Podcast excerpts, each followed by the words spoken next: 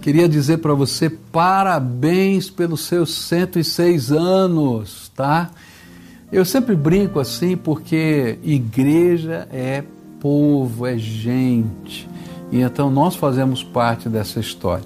E hoje pela manhã a gente começou a, a estudar algumas marcas não é, de relevância que as três primeiras igrejas né, do, do Senhor Jesus no mundo, as grandes igrejas do Senhor Jesus no mundo, é, nos ensinam. A igreja de Jerusalém, de Samaria e de Antioquia.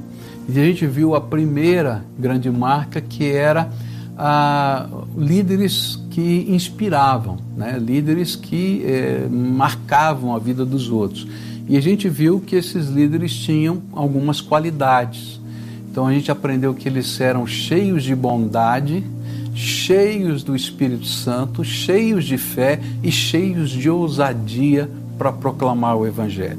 Então fomos desafiados pela palavra, se queremos ser uma igreja relevante, a sermos nós esses líderes nesse mundo, porque eu falei que a sociologia nos ensina que todos nós temos um raio de influência de no mínimo 15 pessoas que nós de alguma maneira lideramos. Então você, com os seus 15, precisa ser alguém cheio de bondade, né?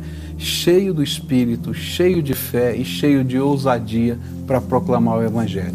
Mas eu queria olhar para alguma outra uh, dessas marcas de relevância. E eu quero me basear agora em dois textos: o texto de Atos 4, versículos 32 a 35 e depois de Atos 11, 28 a 30, onde a Bíblia diz assim: Da multidão dos que creram, uma era a mente e um o coração.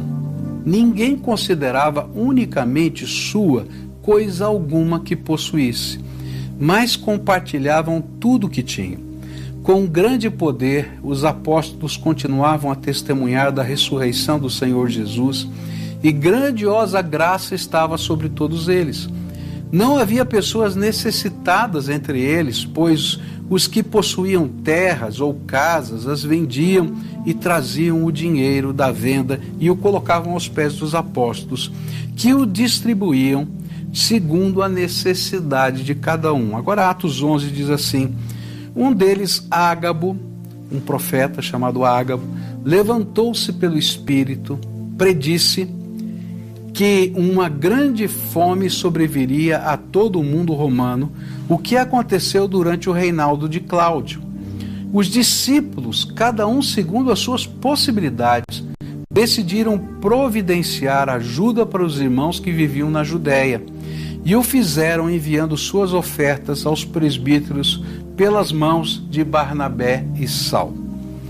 É interessante perceber que outra característica dessas três igrejas que eu citei de manhã, Jerusalém, Samaria e Antioquia, era a sensibilidade com as necessidades das pessoas, era a disponibilidade para ajudar. E isso era visto é, como essencialmente espiritual. Não havia uma dicotomia entre a necessidade material, a ação social, o serviço a favor das pessoas e a espiritualidade. Uma era consequência natural da outra. Por quê? Porque essa sensibilidade era a manifestação do amor prático que os fazia repartir. Esse movimento de fé e de liberalidade para com os necessitados era uma expressão do amor de Jesus que se materializava em ofertas, doações e serviços.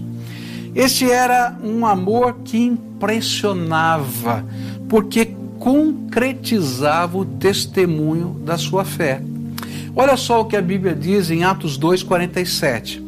Louvando a Deus e tendo a simpatia de todo o povo, e o Senhor lhes acrescentava diariamente os que iam sendo salvos.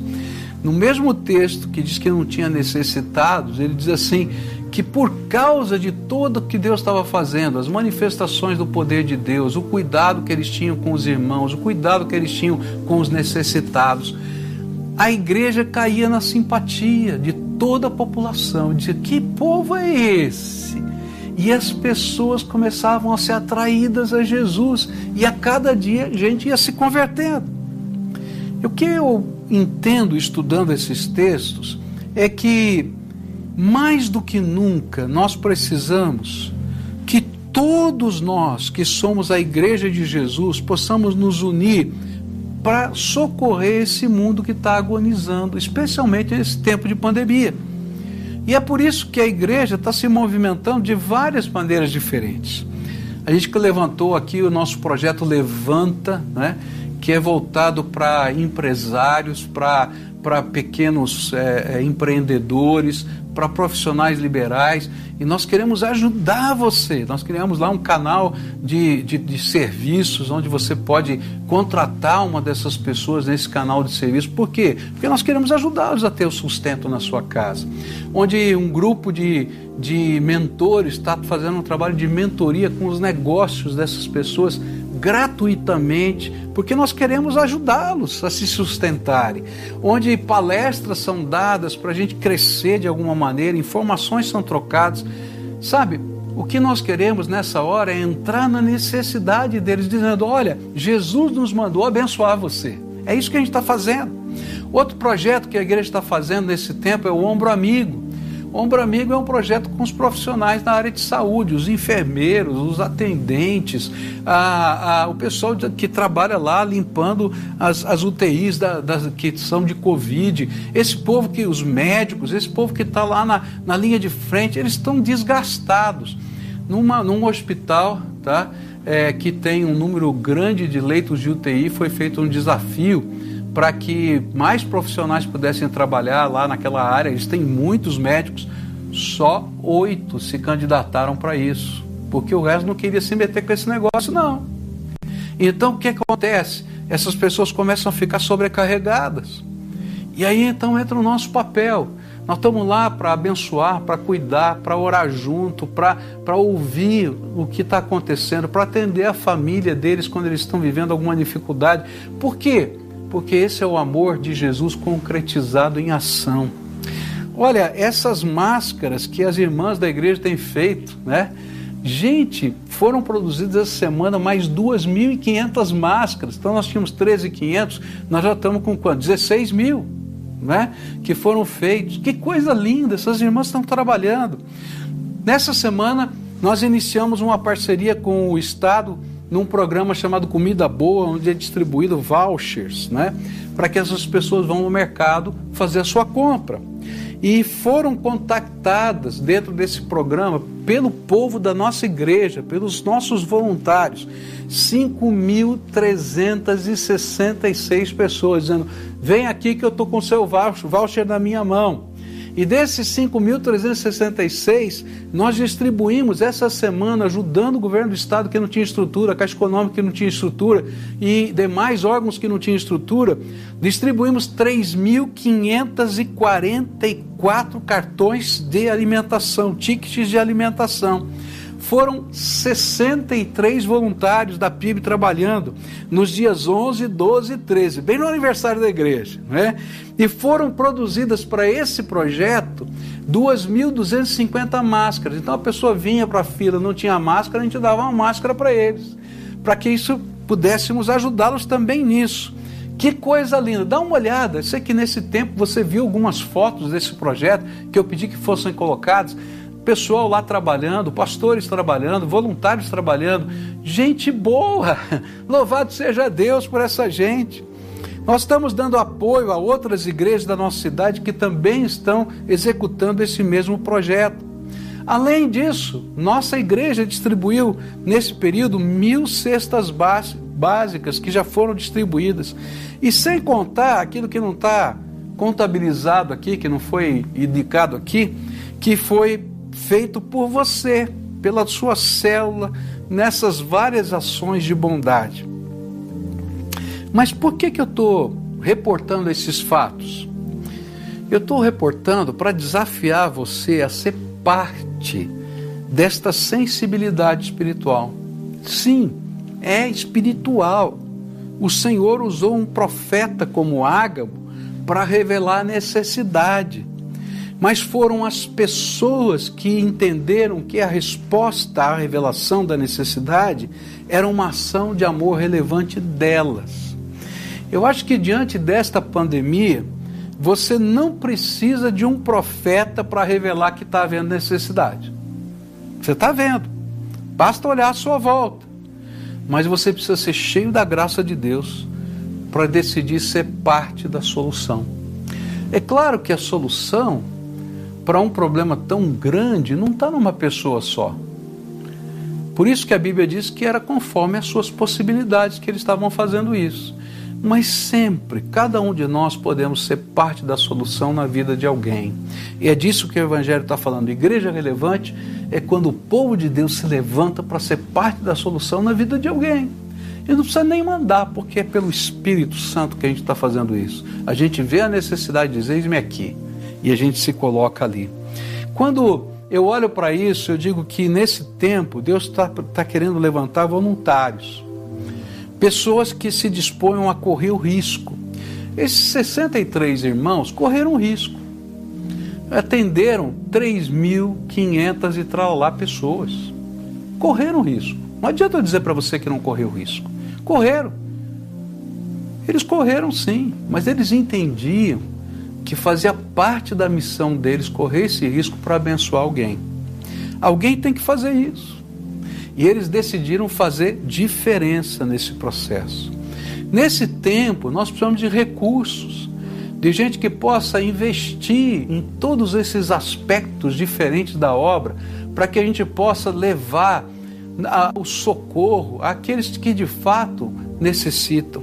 Nós precisamos de intercessores. Eu não sei se você viu uma foto que passou aí de alguém orando com outra pessoa na fila. Sabe por quê? Porque essas pessoas estão carentes, não só do alimento, mas estão carentes da, da, da, graça de Deus, dos milagres de Deus. Nós precisamos de gente que seja evangelista, que possa ir lá anunciar a boa palavra da esperança que nós temos em Cristo Jesus. Nós precisamos de você para sermos de fato uma igreja sensível às necessidades das pessoas.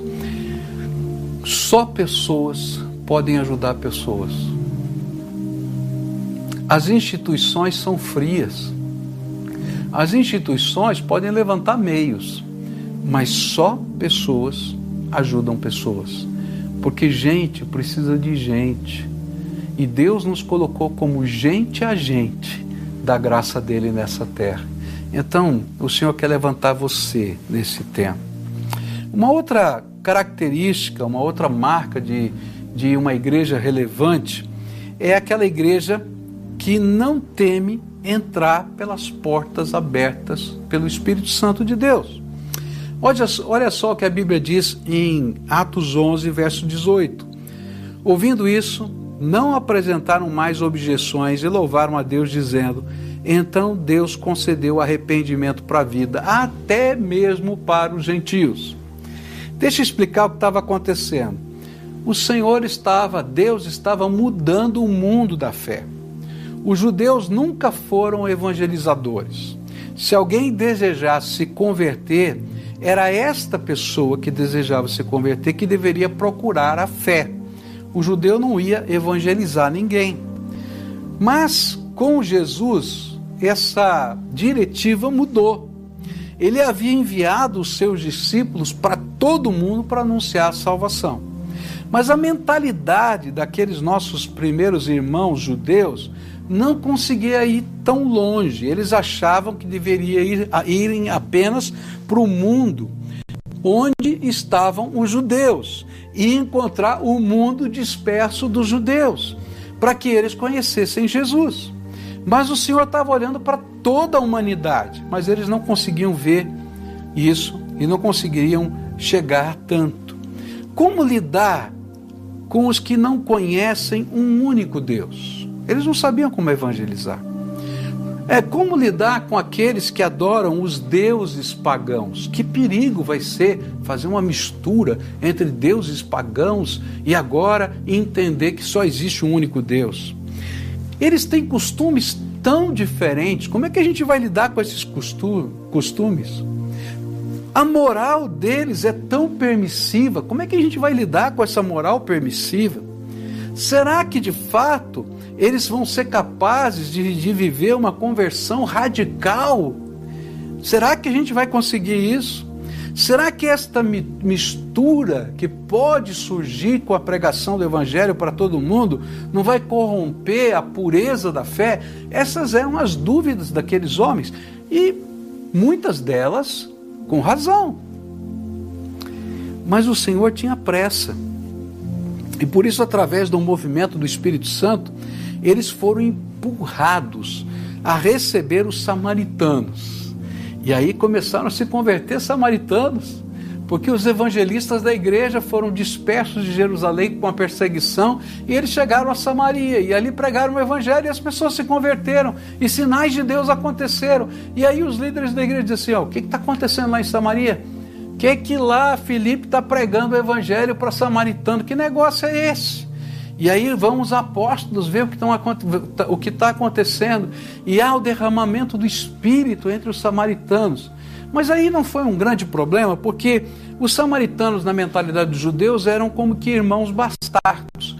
Eles eram aqueles que tinham ficado na terra quando houve o cativeiro babilônico e que se misturaram com os povos da região e fizeram um sincretismo religioso. A religião samaritana ela tinha um pouco do judaísmo, um pouco de, dos povos da terra e ficou uma bagunça lá. E por isso eles tinham essa dificuldade. Mas eles tinham lá uma origem, lá no passado. Então vamos lá, nosso irmão bastardo aqui, vamos aceitar, vamos resolver.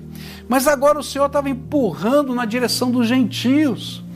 E lá vai Pedro na casa de Cornélio e agora a igreja de Antioquia, e por isso eles mandam Barnabé para lá. Olha só o que diz a Bíblia em Atos 11, 19 a 23. Os que tinham sido dispersos por causa da perseguição desencadeada com a morte de Estevão chegaram até a Finícia, Chipre, Antioquia, anunciando a mensagem apenas aos judeus. Alguns deles, todavia, cipriotas e sirineus, foram a Antioquia e começaram a falar também aos gregos, contando-lhes as boas novas a respeito do Senhor Jesus. E a mão do Senhor estava com eles, e muitos creram e se converteram ao Senhor. E notícias desse fato chegaram aos ouvidos da igreja de Jerusalém. E eles enviaram Barnabé a Antioquia. E este ali chegando e vendo a graça de Deus, ficou alegre e os animou a permanecerem fiéis ao Senhor de todo o coração. Eu sinto em meu coração que algo novo de Deus está acontecendo com toda esta pandemia. Deus está quebrando o orgulho humano. Deus está colocando fome e sede de Deus em todos os corações. Deus está abrindo os meios de comunicação para que, ainda que nós estejamos distantes, nós possamos estar perto das pessoas. Deus está dando a nós as, condi as condições de adentrarmos o mundo com a palavra e com a possibilidade de fazer o evangelho chegar a todas as pessoas em nossa geração. Sabe, antigamente para chegar o evangelho num lugar tinha que mandar um missionário. Hoje você abre o seu computador e você prega o evangelho com, com uma pessoa em qualquer lugar do mundo. Por isso eu quero desafiar você a ser alguém que entra nesse mundo novo e adentra a porta que Deus está abrindo agora e não teme adentrar por essa porta. Deus está querendo levantar você como um discipulador, um líder de célula online, um, uma pessoa que pode ser membro da nossa igreja mesmo de modo virtual. Alguém que vai abrir uma nova célula em qualquer lugar dessa terra. Você pode deixar, você não pode deixar de perceber que Deus está abrindo portas que antes estavam fechadas. Eu quero dizer para você que já foram distribuídas em forma virtual, tá? É, em todas as línguas do mundo, nesses aplicativos de Bíblia, 300 milhões de cópias da Bíblia. 300 milhões de cópias da Bíblia. Está na mão das pessoas, através desses meios eletrônicos. Pessoas estão pedindo o batismo hoje, para nós aqui na igreja, na Itália, em Portugal e em tantas diferentes cidades do Brasil. Eu nem sei como é que eu vou resolver isso, tá? Mas eu não posso deixar de enxergar que Deus está falando no coração dessa gente. O que eu desejo é desafiar você a perceber que as portas de Deus já estão abertas. E não estão abertas para mim, estão abertas para todos nós que cremos no Senhor Jesus Cristo e podemos fazer diferença nessa terra. Eu quero dizer para você que o mundo mudou e o Senhor está nos chamando a servi-lo, entrando por essas portas que Ele abriu. E sabe, algumas portas que Ele abriu para você, Ele só abriu para você e mais ninguém. Elas não estão abertas para mim, estão abertas para você. Então entra por essa porta. E seja como Barnabé, veja a graça de Deus e se alegre e entre pela porta que ele está abrindo. É interessante porque Barnabé não volta para Jerusalém, ele fica em Antioquia, porque ele vê que algo tremendo de Deus está acontecendo e ele não queria perder a bênção de participar daquele momento. Ele só sai de lá quando o Espírito Santo o envia junto com Paulo para fazer a mesma coisa que ele estava fazendo em Antioquia e em outras cidades do mundo. Deus tinha planos para eles, mas Deus tem plano para mim e para você também. E nesse tempo de 106 anos de vida da igreja, eu quero dizer: o Senhor está mudando o mundo e Ele está convocando o seu povo, esse povo que está aqui, dessa igreja, a fazer parte desse santo movimento de Deus, para entrarmos no mundo inteiro com a Sua palavra, com os meios que Deus nos deu. Quarta qualidade ou marca está em Atos 13, versículo 1, onde a Bíblia diz assim: Na igreja de Antioquia havia os seguintes profetas e mestres: Barnabé, Simeão chamado Negro, Lúcio de Sirene, Manaém, que havia sido criado junto com o governador Herodes, e Saulo. A quarta marca de relevância da igreja pode ser vista nesse texto aqui a igreja se tornou um lugar de inclusão. A igreja relevante é um lugar de inclusão. A igreja é o lugar para todos os que pela fé creem em Jesus e aceitem ter a sua vida e valores transformados por Ele. Eu creio que era a intenção de Lucas demonstrar isto ao descrever a liderança desta igreja ele diz que a igreja era formada de profetas e mestres. E olha quem eram os profetas e mestres: Barnabé, que era natural de Chipre, judeu de fala grega. Simeão, chamado o Negro, de uma outra raça. Lúcio de Cirene. Cirene era uma região da hoje atual Líbia, provavelmente também negro. Manaém, alguém rico ligado à corte e à política. E Saulo, um judeu das estirpes mais tradicionais, porque ele era um fariseu. Olha que amálgama que havia nessa liderança. Agora, com essa liderança, imagina a membresia. Como é que é? E eu fiquei emocionado essa semana ao ver os testemunhos no culto da quarta-feira, né, que foi a ceia do Senhor, nós, quando nós podemos ver cegos, deficientes, surdos, crianças, famílias inteiras de todas as classes sociais e raças, unidas como povo de Deus, celebrando Jesus. É isso que é lugar de inclusão, a igreja, o povo de Deus. Eu sei que ainda falta muito para nós sermos de fato inclusivos, porque tem tantas dificuldades que ainda que nós temos que aprender a lidar com elas, não é? Ah, às vezes a gente é, vamos dizer assim, simpático, né? Então chega, por exemplo, um surdo perto da gente, a gente é simpático com o surdo, mas a gente até foge de conversar com ele porque a gente não sabe os sinais, a gente fica sem graça e tal, é, a gente não sabe como lidar, às vezes, com um deficiente, né? É, é, um down ou um autista que é mais difícil. Então, às vezes, a gente é simpático a gente teria que dar um passo a mais, a gente está um pouquinho além. Mas eu creio que Deus está nos empurrando para isso, está nos levando para isso. E eu queria dizer para você que isso não pode ser perdido de vista, tem que se tornar um valor. Mas para que isso ocorra, algo tem que mudar dentro da gente. Nós precisamos de um amor como nunca. E precisamos buscar aqueles que ninguém quer buscar para fazer parte da família de Deus. Nós precisamos de você, querido, como voluntário na Cristolândia. Sabe, a gente, eu sei que está em isolamento social, mas esse povo está na rua precisando comer e toda quarta-feira a gente tem trabalho com eles. Né? E que quarta-feira de manhã eles vão lá lavar roupa, tomar banho, vão lá almoçar né, no nosso centro de triagem lá no portão. A gente precisa de voluntários. A gente está lá com um missionário sozinho fazendo tudo isso. Nós precisamos de voluntários que possam ser treinados para trabalharem com autistas. Sabe, existem tantos diferentes tipos de autismo que precisam de atenções específicas, que não dá para a gente ter uma pessoa. A gente precisa ter várias pessoas, quase uma pessoa para cada autista que chega. E tem vários autistas que já frequentam a nossa igreja. Louvado seja Deus. É como se Deus dissesse: Ô oh, igreja, acorda aí. Mas eu preciso de gente que queira ser treinada para isso. Sabe uma outra coisa que a gente precisa? É muito simples. Você não vê muitos cadeirantes na igreja. Na quinta-feira você encontra muitos cadeirantes. Sabe por quê? Porque eu não tenho motorista para o ônibus que vai buscar os cadeirantes em casa e vai levá-los de volta.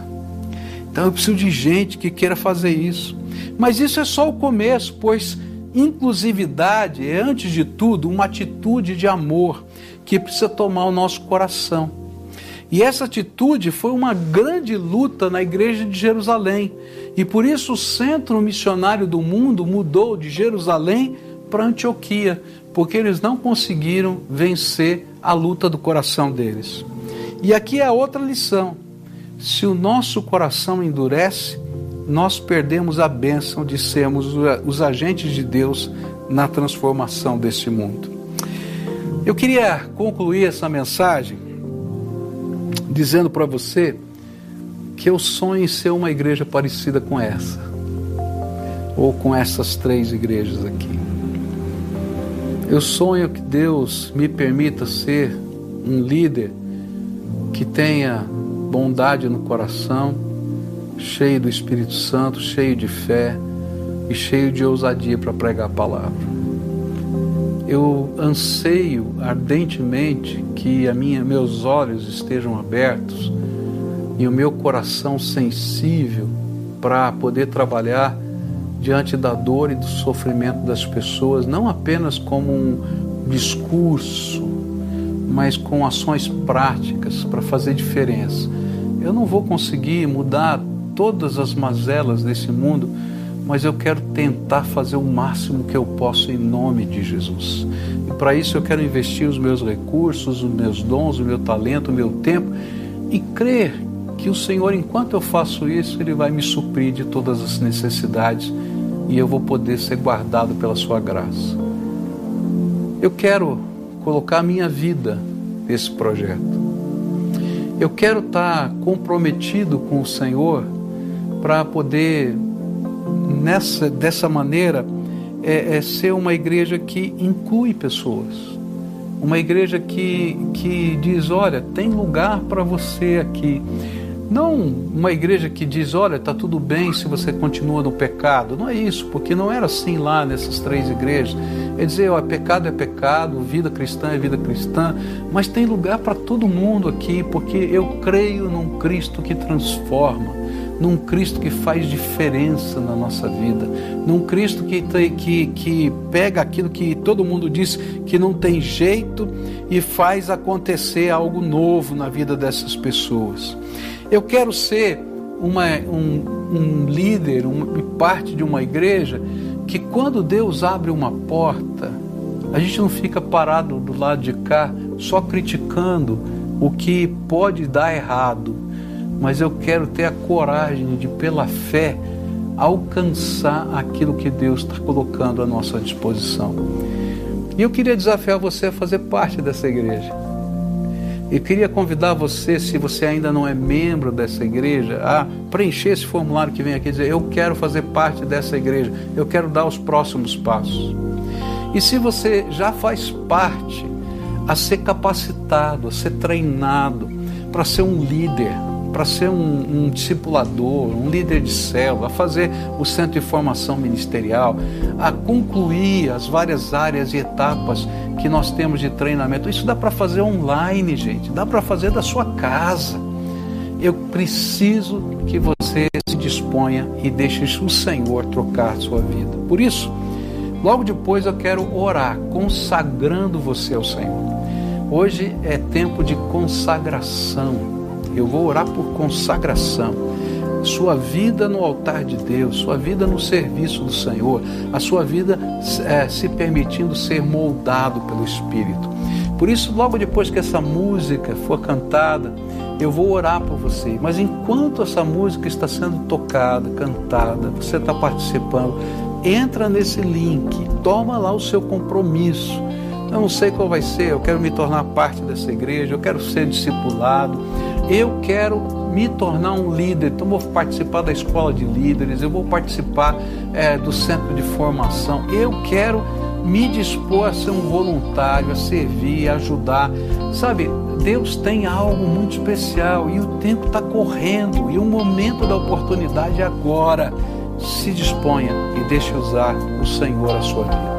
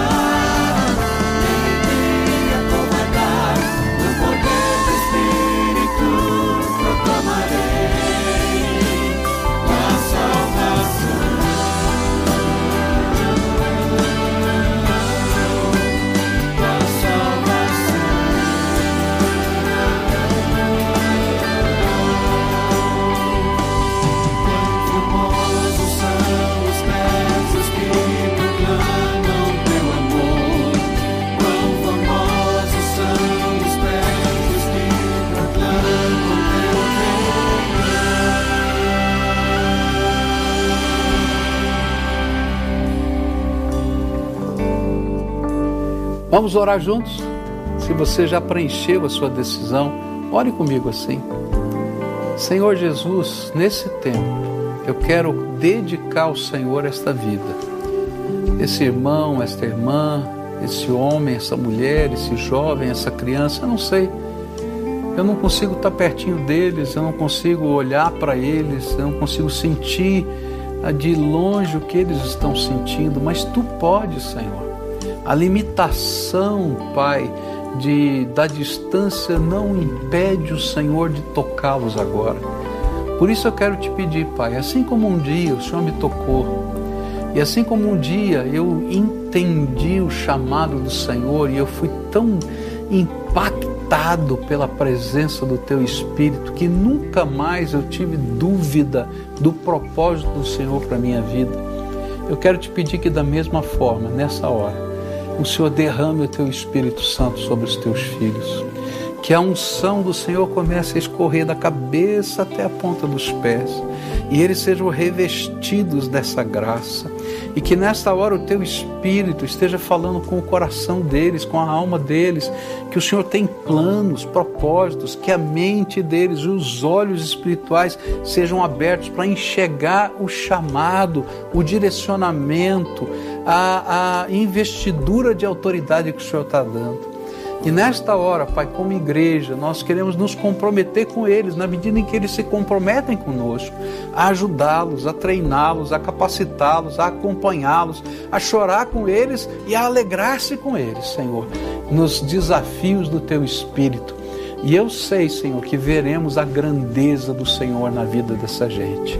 Abençoa o Teu povo. É aquilo que eu oro em nome de Jesus.